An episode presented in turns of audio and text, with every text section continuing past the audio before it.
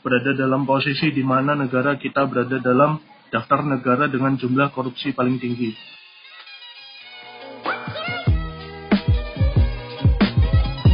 Assalamualaikum warahmatullahi wabarakatuh.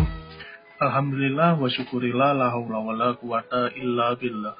Salawat serta salam semoga terlimpah curahkan kepada baginda Nabi Muhammad Wasallam. Karena tanpa beliau, maka tidak maka kita tidak akan bisa menikmati zaman yang terang benderang ini. Dan kita akan tetap berada pada zaman kegelapan yaitu zaman jahiliyah.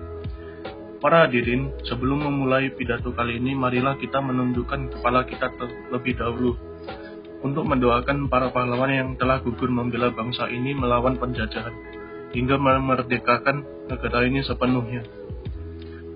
Berdoa mulai.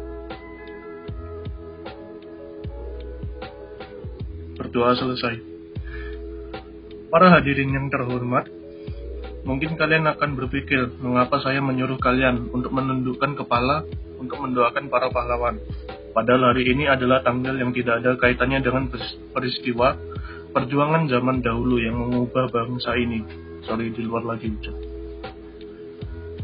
Sudah, se sudah sejatinya kita harus menghormati jasa para pahlawan kita. Karena kita tahu mereka mati-matian membela bangsa ini.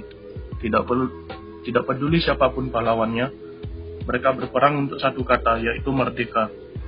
Namun kini, negara sudah merdeka, apalagi yang harus dilawan? Ya seperti kata-kata Bung Karno yang mungkin kita sudah pernah dengar berulang kali, berulang kali, yaitu perjuanganku lebih mudah karena mengusir penjajah, tapi perjuanganmu akan lebih sulit karena melawan bangsamu sendiri. Bukan berarti saya menyuruh kalian untuk memerangi orang-orang yang berada di sekitar kalian, namun yang kita perlukan untuk sekarang adalah memerangi mereka-mereka yang melakukan hal yang bisa merusak negara. Satu contoh saja korupsi. Mungkin pelakunya hanya satu orang, namun dampak yang diberikan bisa besar. Kebanyakan yang kena yaitu uang negara. Bahkan hanya dari segi ekonomi, bukan hanya dari segi ekonomi, sorry. Namun dalam segi politik, dampaknya mungkin lebih besar lagi. Bahkan bahkan negara kita berada dalam posisi di mana negara kita berada dalam daftar negara dengan jumlah korupsi paling tinggi. Bahkan mungkin Pak sampai saat ini. Cukup sampai sini saja pidato saya kali ini. Satu kalimat yang mungkin saya bisa paparkan dalam pidato kali ini yaitu jauhkanlah korupsi atau lawan korupsi.